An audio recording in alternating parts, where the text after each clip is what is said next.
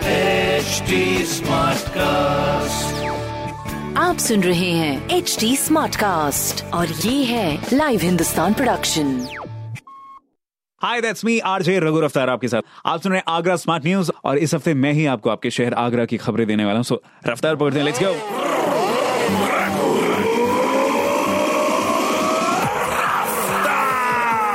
पहली खबर, ताजनगरी आगरा में अंतर्राष्ट्रीय आलू अनुसंधान का केंद्र खुलेगा। उत्तर प्रदेश के मुख्यमंत्री योगी आदित्यनाथ जी के तर्क पर पीएम ने केंद्र आगरा में खोले जाने को सहमति दी है। दूसरी खबर, कोरोना महामारी से चल रही लड़ाई में एसएन मेडिकल कॉलेज बड़ी भूमिका निभाने जा रहा है। 15 अगस्त से पहले यहां कोरोना वैक्सीन का ट्रायल शुरू किया जाएगा। कॉलेज की एथिकल कमेटी ने इसे हरी झंडी दे दी है। तीसरी खबर, कोविड-19 संक्रमण को ध्यान में रखते हुए आगरा वासियों के हित में महापौर नवीन जैन ने हाउस टैक्स में दी जाने वाली 10% की छूट को अगले 2 महीने के लिए बढ़ा दिया है। पहले ये लिमिट 31 जुलाई 2020 थी, अब ये 30 दिसंबर तक कर दी गई है। तो इस बात का ख्याल रखें और ऐसी खबरों के लिए पढ़िए हिंदुस्तान अखबार और कोई सवाल हो तो जरूर पूछिएगा। On Facebook, Instagram and Twitter हमारा हैंडल है @HTSmartcast और ऐसी पॉडकास्ट सुनने के लिए लॉग ऑन टू www.htsmartcast.com।